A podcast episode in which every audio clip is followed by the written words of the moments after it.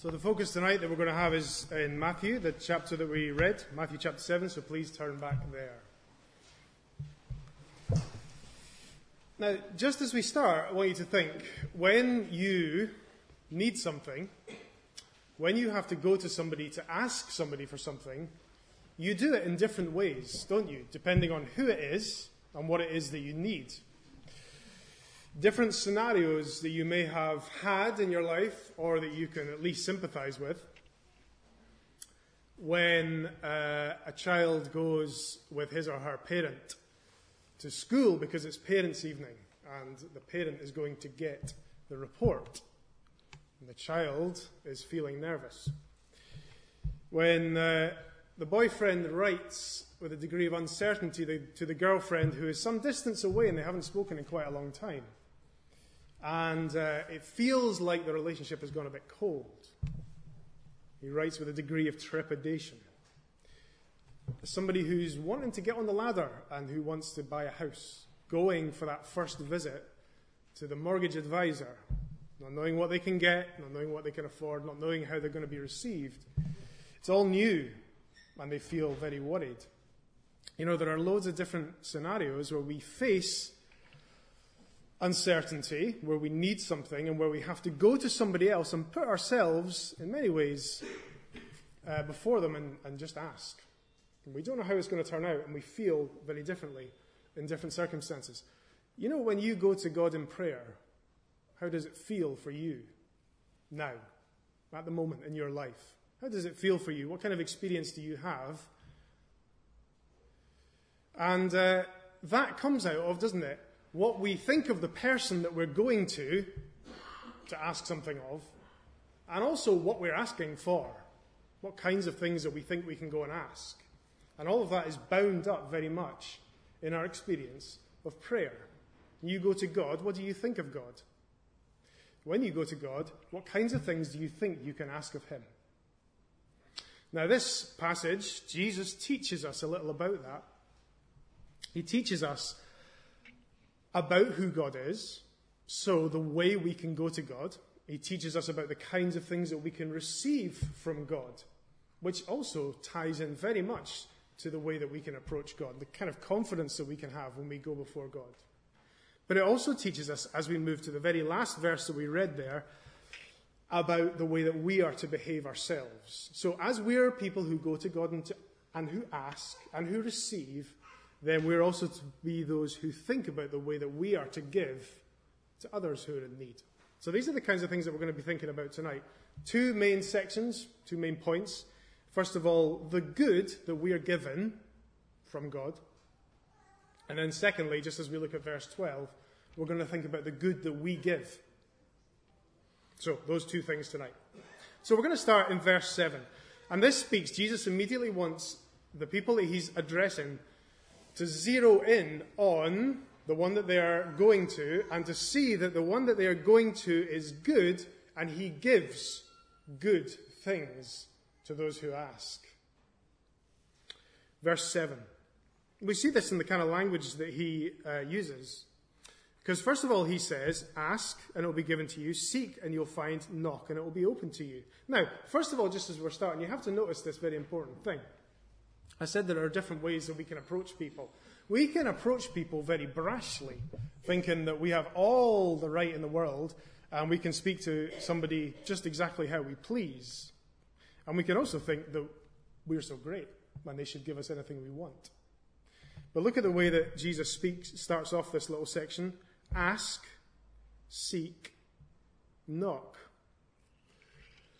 The emphasis there on is, is on coming humbly and with a degree of, rec- you know, we come to God and we recognize that we need from Him. Now, isn't that an obvious starting place when we're thinking about prayer? But I think it deserves saying. Have you ever come to God feeling like it's just a chore, that your prayer is just a chore and you need to get it out of the way? This is a corrective to that, isn't it? Ask. You're coming to one who can give you. And so you come as the one recognizing that you don't have all the answers, you don't have all the resources and all the things that you need in life. Ask, seek, and knock. We come before God humbly because of who he is and because of who we are. So that's the very first thing in verse 7. Uh, remember the, just as we're starting again, remember the parable of the Pharisee and the tax collector, those two ways in which these two men are described as entering into prayer with God. Full of pride and contempt, and with a sense of the awesomeness of God and the humility that is required coming before a holy God. So there, that is just an, an important thing just to point out as we start. Come humbly and come in need. But then he goes on and uh, he emphasizes this wonderful fact that, do you know, in case you'd forgotten, in case you didn't know, in case you needed to be reminded again, that the one that you come to in prayer is good. Ask, and it will be given to you. Seek, and you will find. Knock, and it will be opened to you. Very simple, maybe very familiar language to you, but let it sink in deeply to your understanding of the one that you come before in prayer. The God that you believe in, the God that you speak to, is good, and he gives you good. And this is the way that Jesus describes it in this kind of this questing, this asking, searching and knocking. Ask and you will uh, receive. Now, this is really hard for us, I think. You may find this hard. If, uh, you're, if you're somebody who's maybe used to being the boss in life, maybe you manage a lot of people, uh, maybe you're a very competent person, I'm sure you are. And uh, sometimes it's very hard for us, especially if life is going very well. Do you know that feeling? Things are pretty plain sailing. You have a good bank balance, you have what you need, and your friends like you. I don't feel the need to pray so much to God at the moment. And so, this whole thing about coming humbly and with a sense of need and dependence to God seems a bit far away. But this is a reminder to us again every time we come to our God, we come to one who loves us and who is good, but we come humbly and we become as those who need. Now, we're going to come to the question of what it means to ask, uh, what we're asking for, and we're going to come to that. But this is the principle of how we approach God just at the start. So he speaks as of God as one who is good, and we're to come humbly. He is the one who is good. Now, I just want to look again briefly at verse 9 and then verse 11 because he uses this wonderful language also of relationship. Verse 9 Which one of you, if his son asks him for bread, so he starts off by using that illustration of the, of the family, but then he comes into verse 11, he speaks about uh, if you then, who are evil, know how to give good gifts to your children, how much more will your Father? So he carries on the illustration of sonship and he applies it to the way that we are to see God. We don't come to some distant, theoretical idea, some powerful deity who's vaguely aware of us. We come to the Father who gave us birth. He knows all of our needs. He knew our desperation that we couldn't save ourselves, and He provided the Savior. He's our Father. And uh, this beautiful language, we just want to highlight that just for a minute. And then, of course, He uses uh, that illustration. In verse 8, He started off by saying, Ask, seek, and knock. In verse 8, He carries on to say, Everyone who asks receives, and to the one who seeks finds, to the one who knocks it will be opened. So that's, a, that's really reassuring language. Again, it maybe seems very obvious, maybe familiar to you. You may be very familiar with this passage. Everyone who comes to God in need receives help from a good Father. Now, I said that it's hard for us sometimes to come in need if we feel like life's good and we're doing well and we feel quite self sufficient. I also think it's hard for us to come to God and to think that He is a good God and He will give us good things if life is going really badly. Because if life is going really badly, sometimes the temptation is for us to think, well, God's forgotten about me. Not many people talk to me nowadays, and I've got fed up trying to explain how hard life is for me to my friends because they get a glazed look when I start telling them again. So God won't want to hear. I've told him enough times. And and then we start to say, well, he's, I've, I've, I've spoken this to God. I've prayed this to God. He hasn't answered.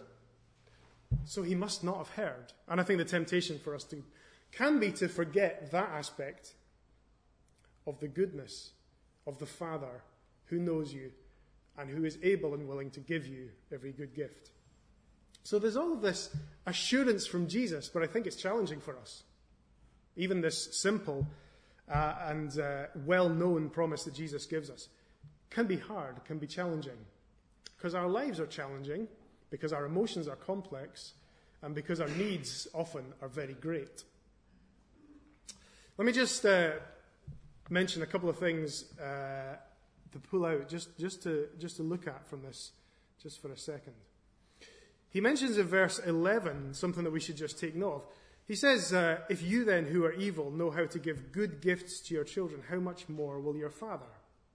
What's Jesus saying here? Uh, some people might find that hugely offensive. If you then, who are evil. Well, he's making the point that ordinary people like us, with all of our different experiences, we're people who get many things wrong. We're people whose hearts are corrupted by sin.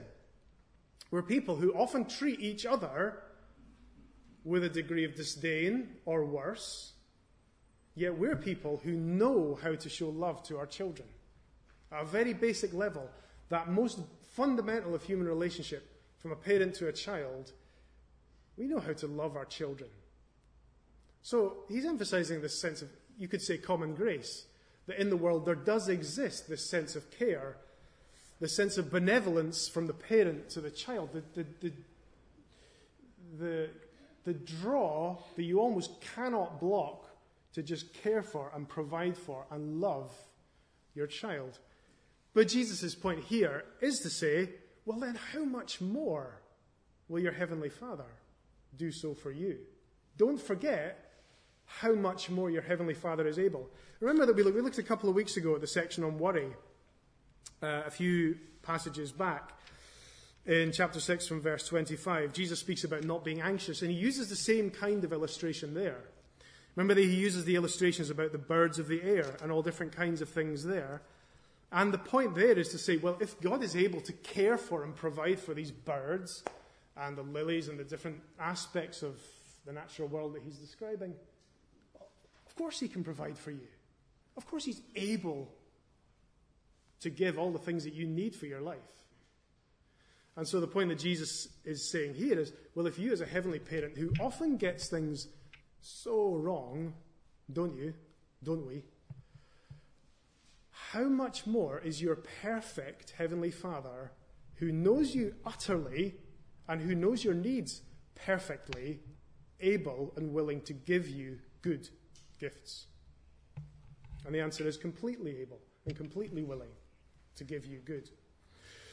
And so, really, Jesus is, is building up this picture here of one who is good to reinforce our sense that it is good to go to God and to help us to go to God in prayer, to help us to go. You know, don't forget how challenging this would have been to the, to the religious, the, Jew, the Jewish culture, the way of perceiving God as one who is so close and personal, the Father one, the one who we can go to and say, Abba, I feel this. I need this. My sin is great. Go to this good God in prayer.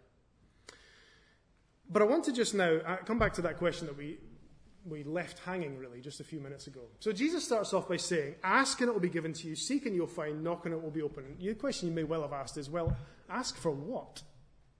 What do I seek? And what am I knocking for?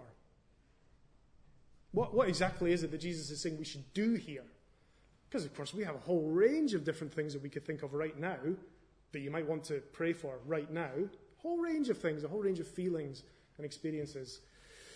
So let's just look at that question just for a little. What, what is good? What is Jesus saying that we should ask for? And what is Jesus saying? This is crucial. What is Jesus saying that God will give?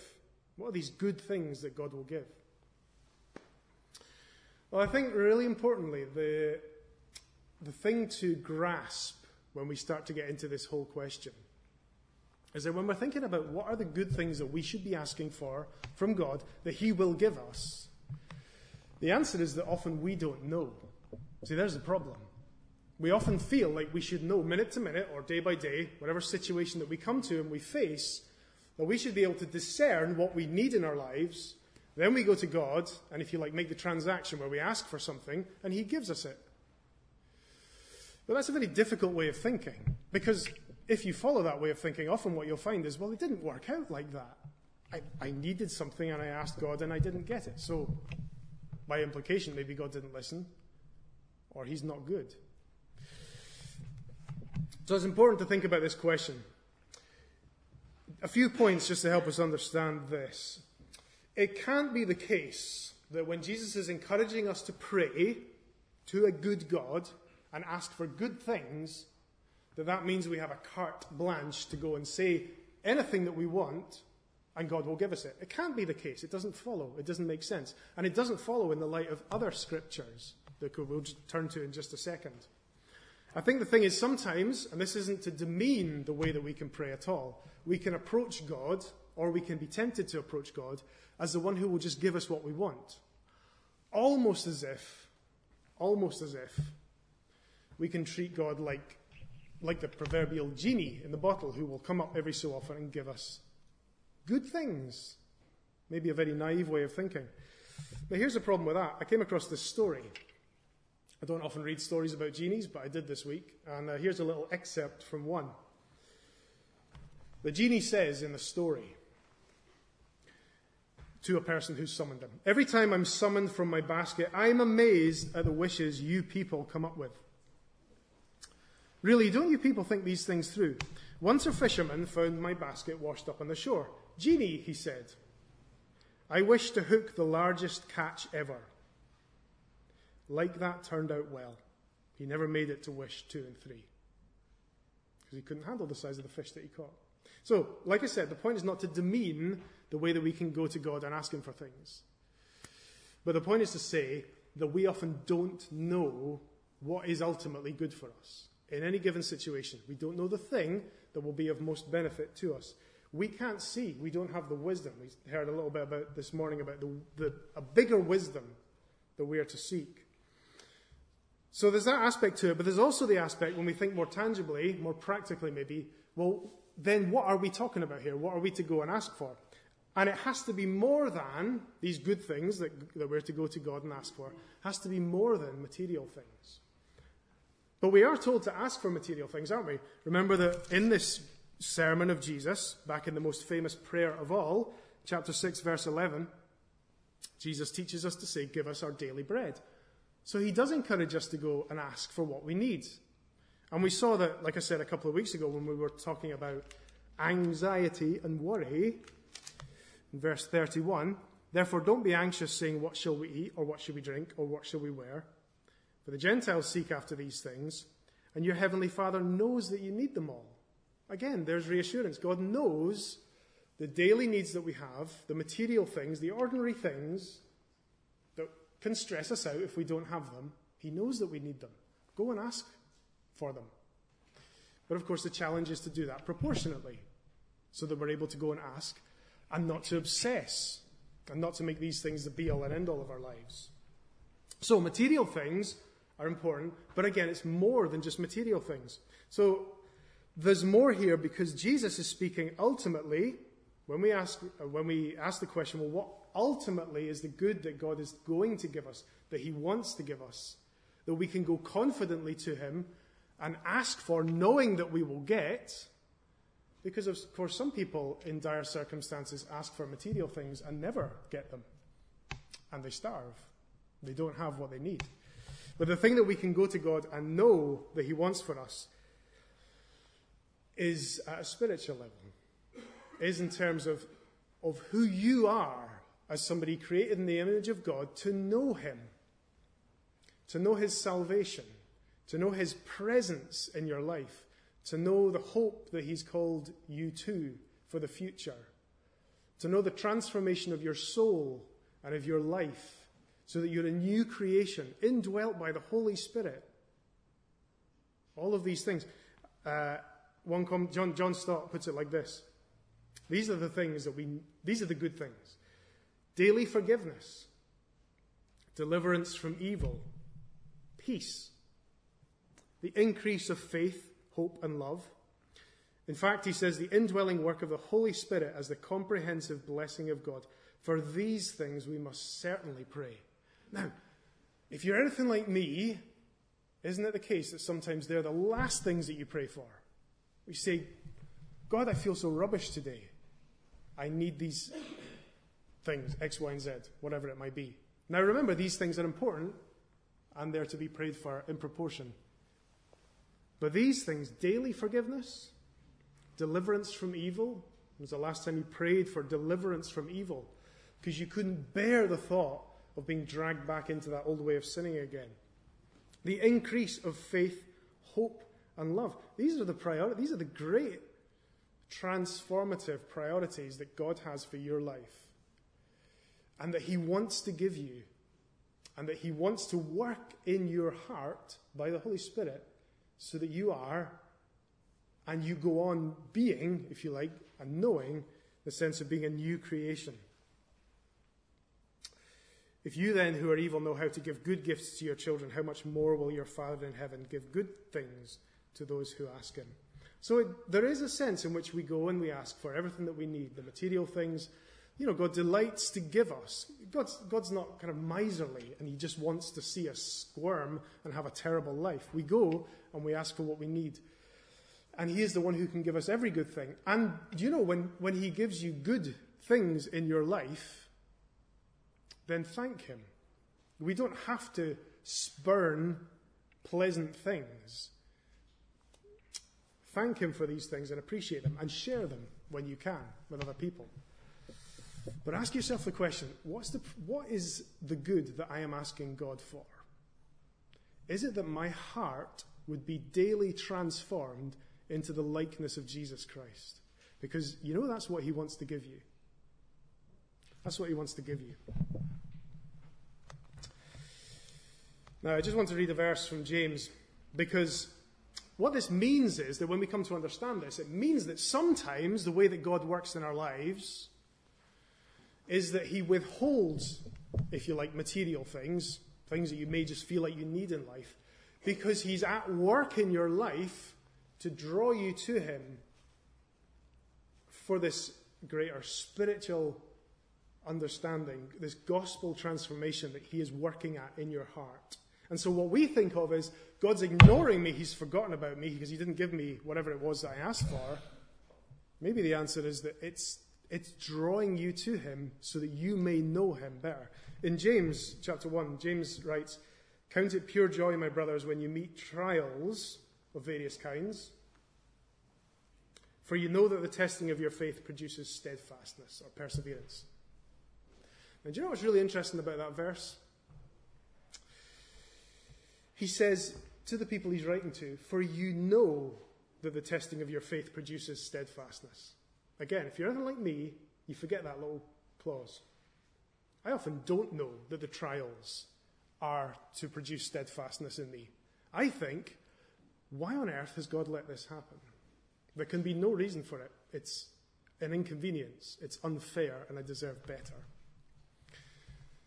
And what God wants you to do is recognize that He's at work in your soul, helping you to understand that the thing you thought you need, you maybe didn't, maybe isn't a priority, you've maybe got plenty of others like it, and He'll maybe provide later. But in the meantime, what He wants you to do is to submit to Him, knowing that He knows your daily needs, and the priority for Him, maybe right that moment in your life, is that you would, in submitting and in humbling yourself and in seeking His face, you, you change the whole thing around so that you change the priority from being about things to about God. And God becomes the one you ask, seek, and knock for, if you like. You go after God because He's the one who gives you life. He has given you life, and He gives you life, and He sustains you, and He gives you joy and peace by His Holy Spirit. So, do we know that the testing of our faith, sometimes by it feeling like our prayers aren't being answered are to help us see the bigger, bigger picture, the bigger picture of the desires that God has for us. So this wonderful passage that I think sometimes, we're, if we're honest, can be quite challenging to us because when we read it at face value, we think, well, it's not like that. Jesus is asking us to see that the one we go to is powerful, He's able to give us all that we need, and He's good, and so we should and we should want to come before Him. But that the good He give He wants to give us is often is often actually so much more than we're asking for. So much more. So that is the good that we receive. Now, what I want to do is just look at verse 12. Now, you may think it's a strange way, that the way we've up, um, divided up the preaching, that we've included verse 12 here. Verse 12, in many ways, seems like a standalone. You could just take verse 12 on its own and preach on it. I want to just speak about this just for a little minute and then show how these two are tied very closely together. Verse 12 Whatever you wish that others would do to you, do also to them. For this is the law and the prophets. The golden rule, commonly known as.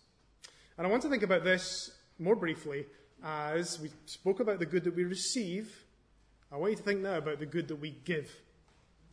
So, this is the good that we give to other people. What does Jesus encourage us to think about here? What does he want us to do?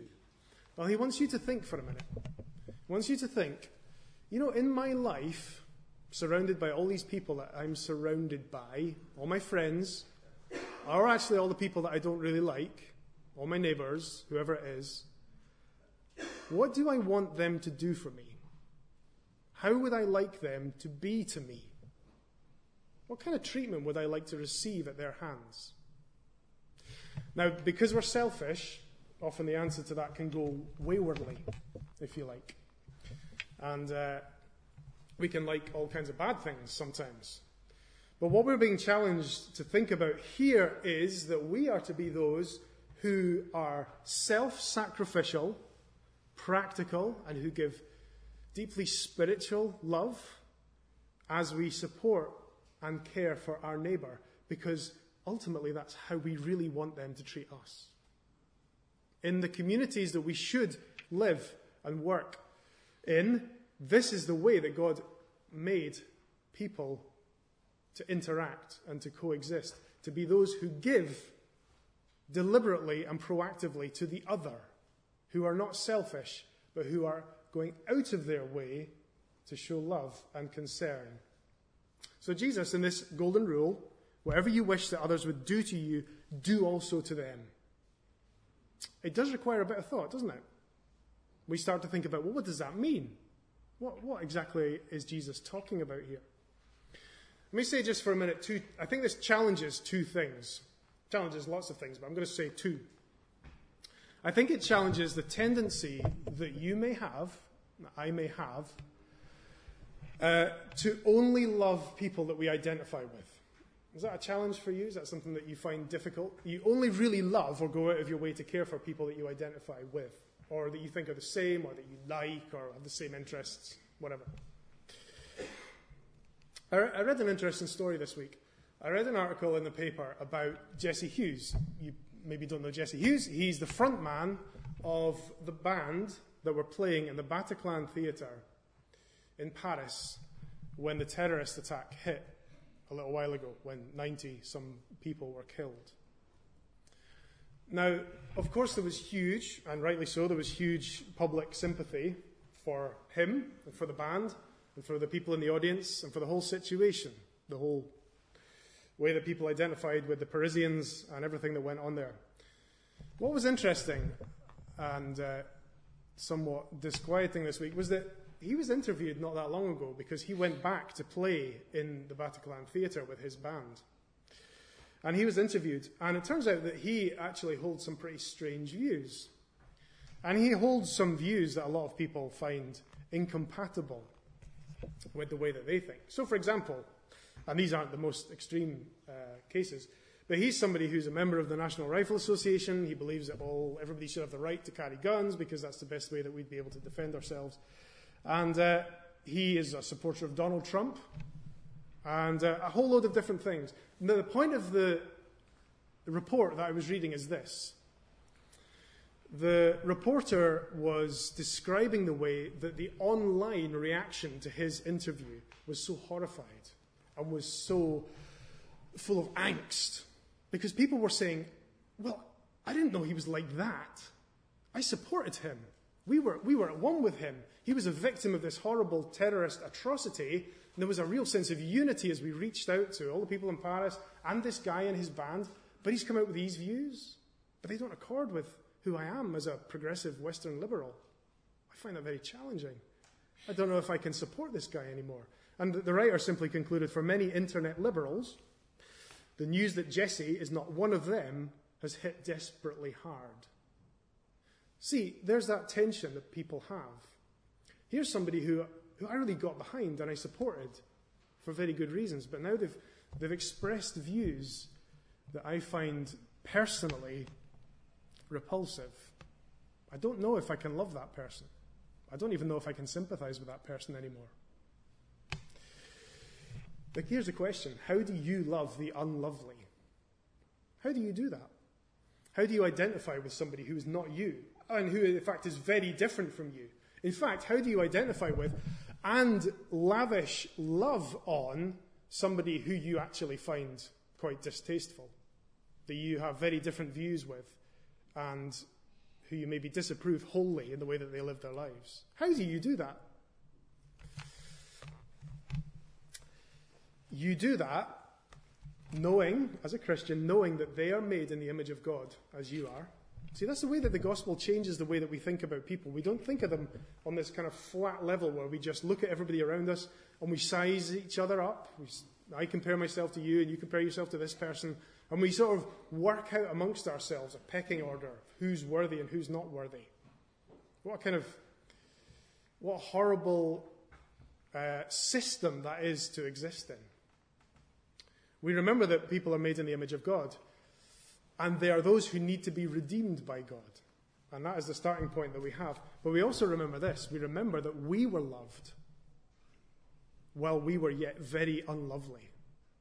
You know, before there was any merit in us, before there was any goodness, any righteousness, any element that we had reached the mark that ticked the box, that won the prize, if you like, in heaven, God reached out by sending his son in the likeness of a man. And he died on the cross for you while you were still very unlovely. Now, it's, it's remembering that over and over and over again and allowing that to produce the correct humility and awareness of the grace of God in you that allows you then to go and love the unlovely. Because it stops you feeling superior, stops you thinking, well, I'm better than other people. It stops you thinking, well, they're too bad to bother about, and they're past redemption because I've decided. Because actually, you come to see yourself in the true light of the gospel, and it illuminates the darkness of your own heart, and it leads you in love to consider the other whose behavior may be reprehensible, but who still is one that you can show love to and grace to and practical care to and who needs the gospel ultimately. So I think that challenges, all that to say, it challenges the notion that we only love those with whom we identify. Now that is relevant in a church, isn't it? If the only people that you spend time with are Christians, and if the people that you know that aren't Christians are folk that you'd really rather not associate with, and so you just keep away from, well, I can understand that. And, you know, there are good reasons that we do that sometimes. But it does beg the question at what point do we get to show the grace of God to others? By loving them, by going out of our way to care for them. Second thing I want to say that this challenges it challenges the notion that what Jesus was saying uh, was really just a kind of variation on a theme. Some people will say this uh, that what Jesus said, whatever you wish that others would do to you, do also to them. Oh, well, that's found in ancient Judaism and it's found in Confucianism and all different kinds of religions. So Jesus is really just kind of riffing on a kind of religious theme, if you like. But actually, what Jesus is doing is so much more. Some of the ancient, so Confucius, for example, wrote, uh, Don't do to others what you don't want them to do to you. That's completely different to what Jesus has said.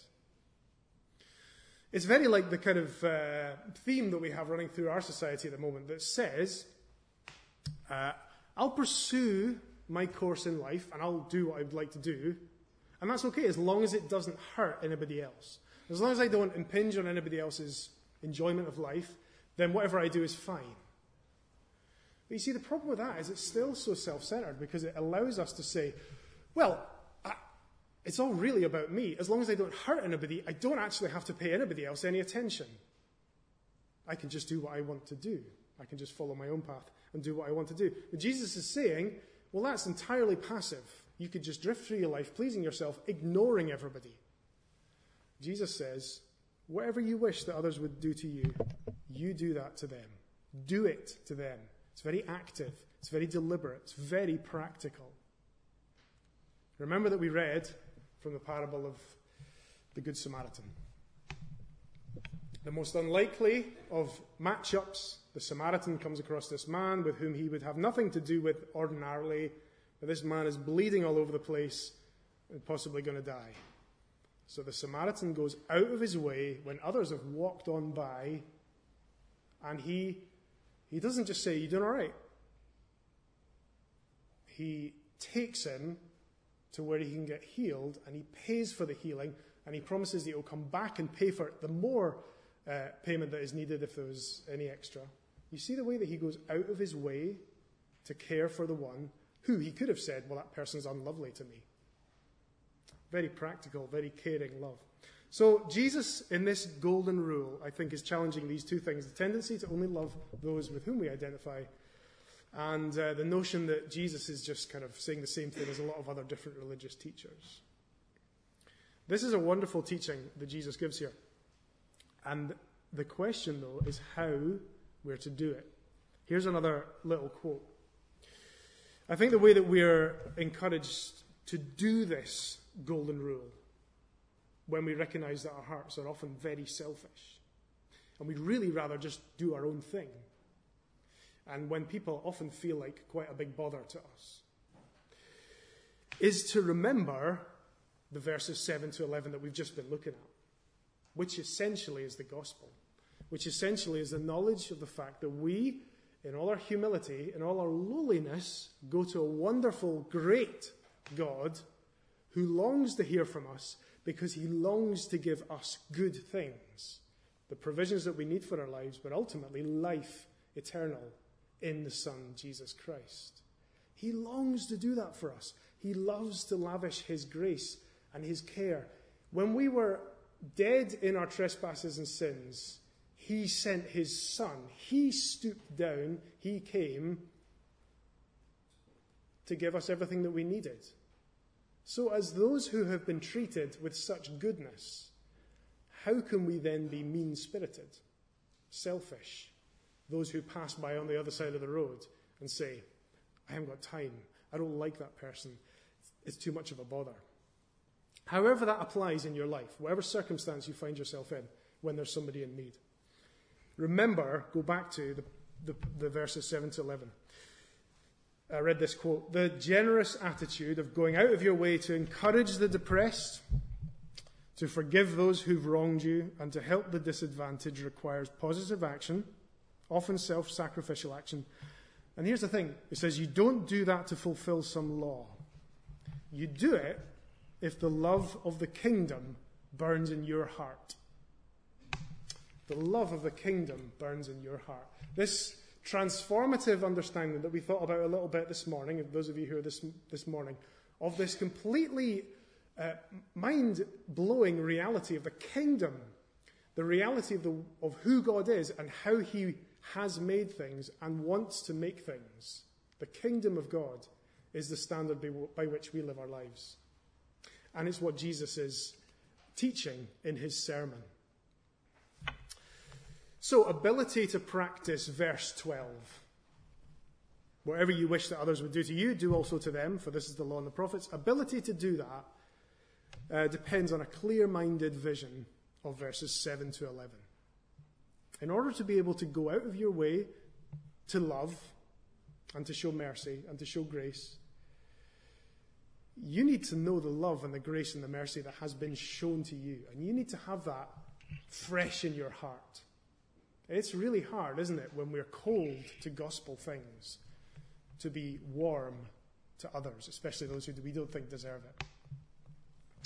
So we're challenged in this passage, we're challenged to give much. We're those who are able to give much because in the gospel and in the goodness of God, we have received so much. Let me just pray. Father, we ask tonight that you'd apply your word. We ask that you'd forgive our sins, that you would challenge us where, at the point that we're at in our lives where we need challenge. But we pray that you'd lift up our eyes and our hearts to see the magnitude of your love. Help us in our prayer lives. Teach us about yourself so that we can come humbly and appropriately, but knowing that you are so good. And we ask tonight that you would help us to seek a renewed life every day, to, to seek actively for you to be at work in our hearts, to change us, to make us more like Christ, to help us to be able to deal with uh, the material or daily problems that we face. So bless us, we pray, in Jesus' name.